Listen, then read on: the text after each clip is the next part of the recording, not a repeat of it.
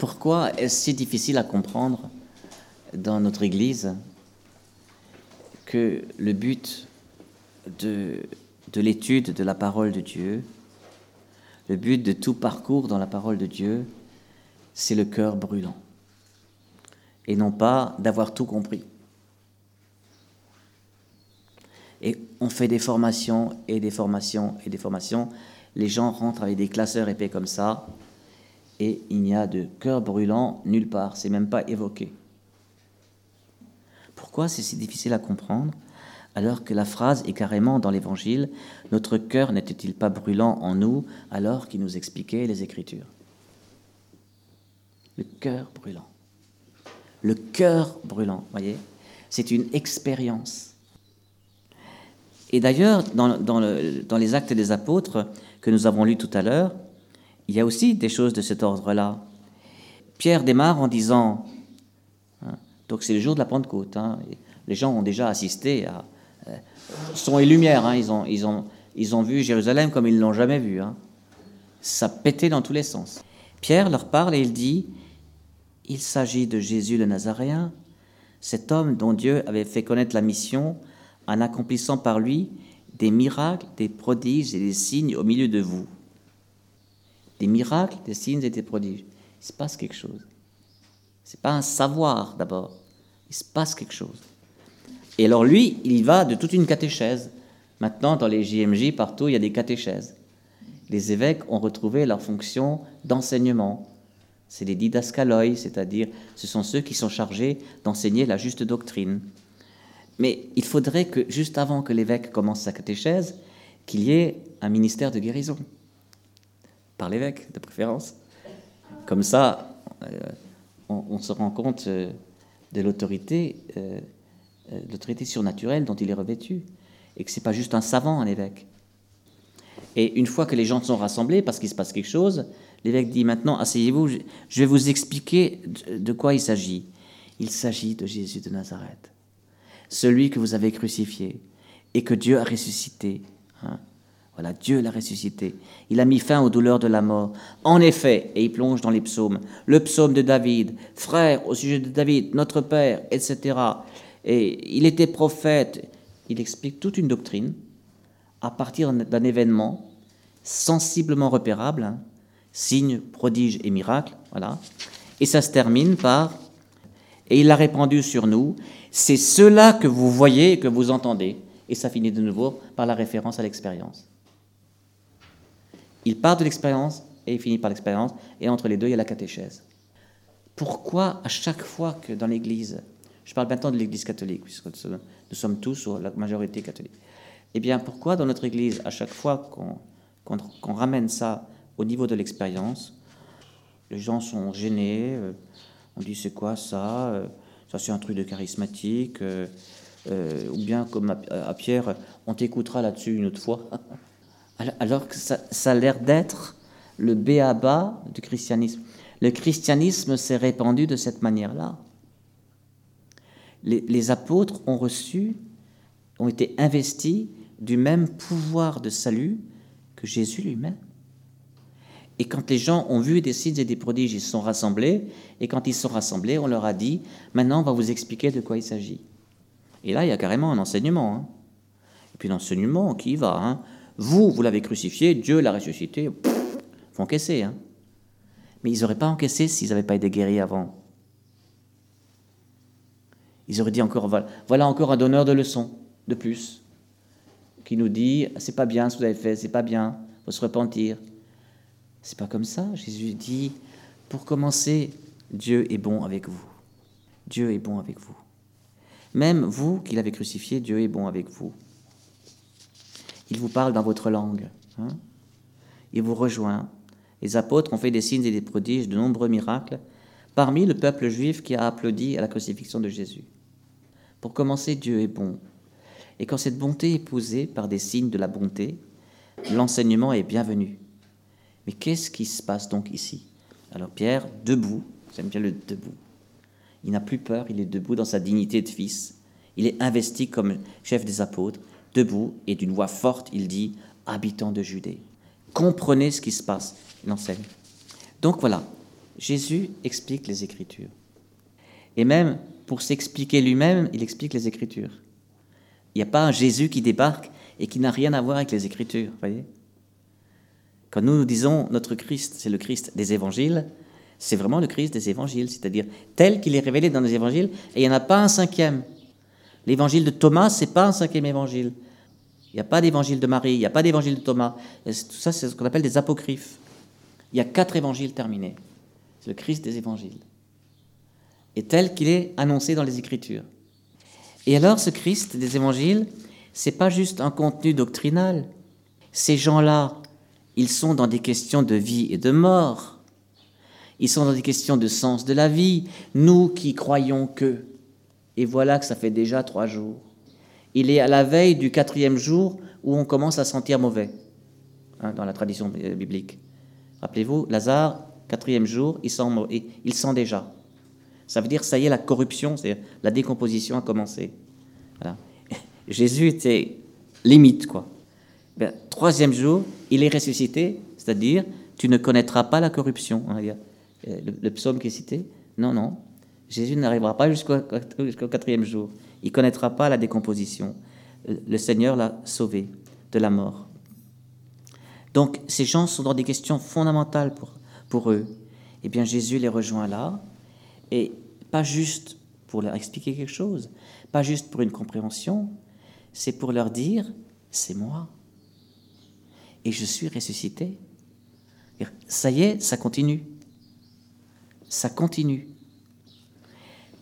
Et vous voyez, euh, les, pèlerins d'Emmaüs imaginaient qu'ils ne se soient pas arrêtés à l'auberge. Hein. Ils ne sont pas arrêtés à l'auberge. Jésus a marché avec eux. Reste avec nous, le soir approche euh, et déjà le jour baisse. Euh, et Jésus répond Non, merci, j'ai rendez-vous quelque part.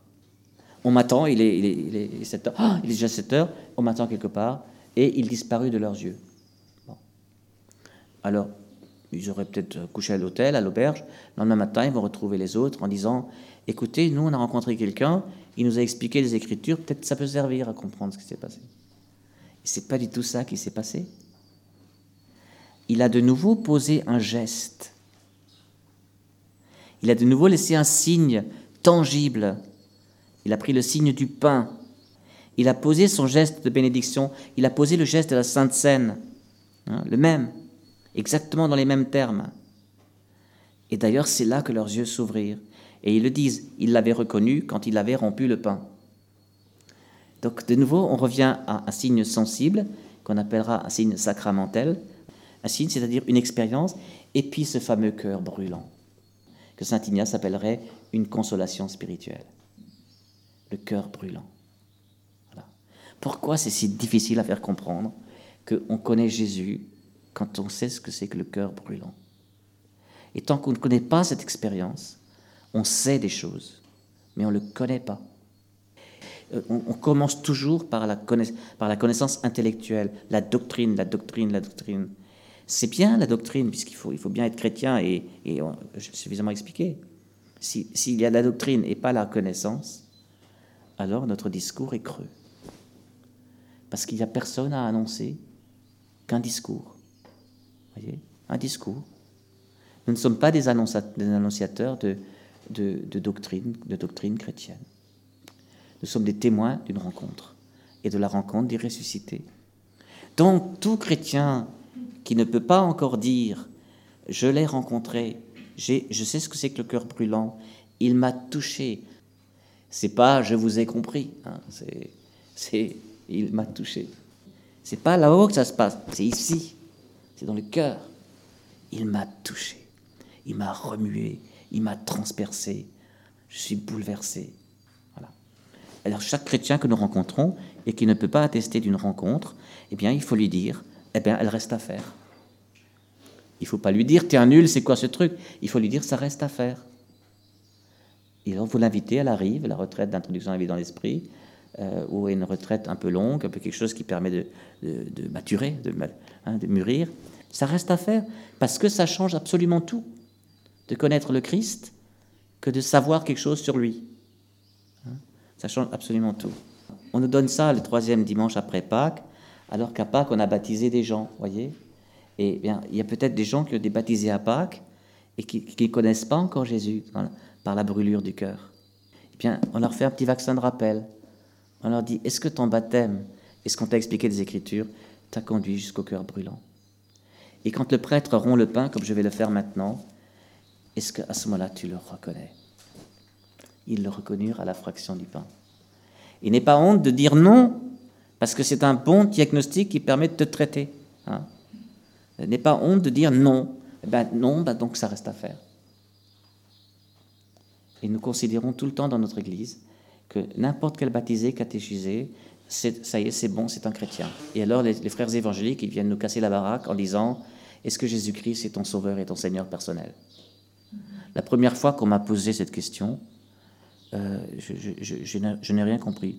Je lui ai répondu à ce frère, je m'en fous. Je, croyais que j'étais chrétien parce que j'étais catholique, alsacien, donc c'est une garantie. Catholique, alsacien de base. J'ai tout eu, quoi. Hein, tous les vaccins, j'ai tout eu. Eh bien, je ne connaissais pas Jésus-Christ. Donc, si c'est pas fait, ça reste à faire. Sinon, ce ne serait pas dans l'Évangile. Hein. Et Jésus, il a pris le temps hein, d'expliquer ça. Il a pris le temps, parce que juste après, il y a l'épisode du poisson. Ils sont en train de parler de lui et de dire il est ressuscité, il est ressuscité. À ce moment-là, il apparaît au milieu d'eux. Ça il est là. Ils sont sciés, ils savent plus quoi dire. Alors, ils croyaient que c'était un esprit, un, fantôme, parce que, évidemment, la résurrection est incroyable. On ne peut pas croire ça, qu'un corps qui était mort au tombeau est, debout devant nous. Alors, il dit les enfants, avez-vous du Avez-vous quelque chose à manger? Il y avait du poisson. Et puis, il casse la croûte devant eux. Il pose un signe sensible, repérable. Il dit, ben, vous avez vu, un esprit, ça mange pas de poisson, un fantôme. Hein, je pose la question, vous avez déjà vu un fantôme qui mange du poisson? Eh bien, Jésus, ressuscité, il mange du poisson. C'est pour dire, c'est vraiment vrai. Et c'est dans le corps que ça se passe.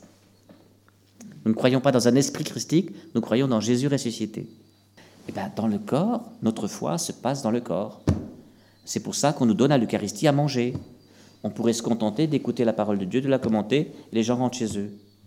Alors non, le prêtre, il rompt le pain. Il dit, ça c'est mon corps, prenez-le dans le vôtre. Ça c'est mon sang, prenez-le dans votre sang. Et notre foi, c'est un corps à corps. Hein c'est un corps à corps. Et c'est pour ça qu'on est plus heureux. On est, plus heureux qu'avant, quand, on a, goûté à, à la fraction du pain. On est plus heureux avant, qu'avant, quand on a goûté à la rencontre physique du Seigneur dans sa parole.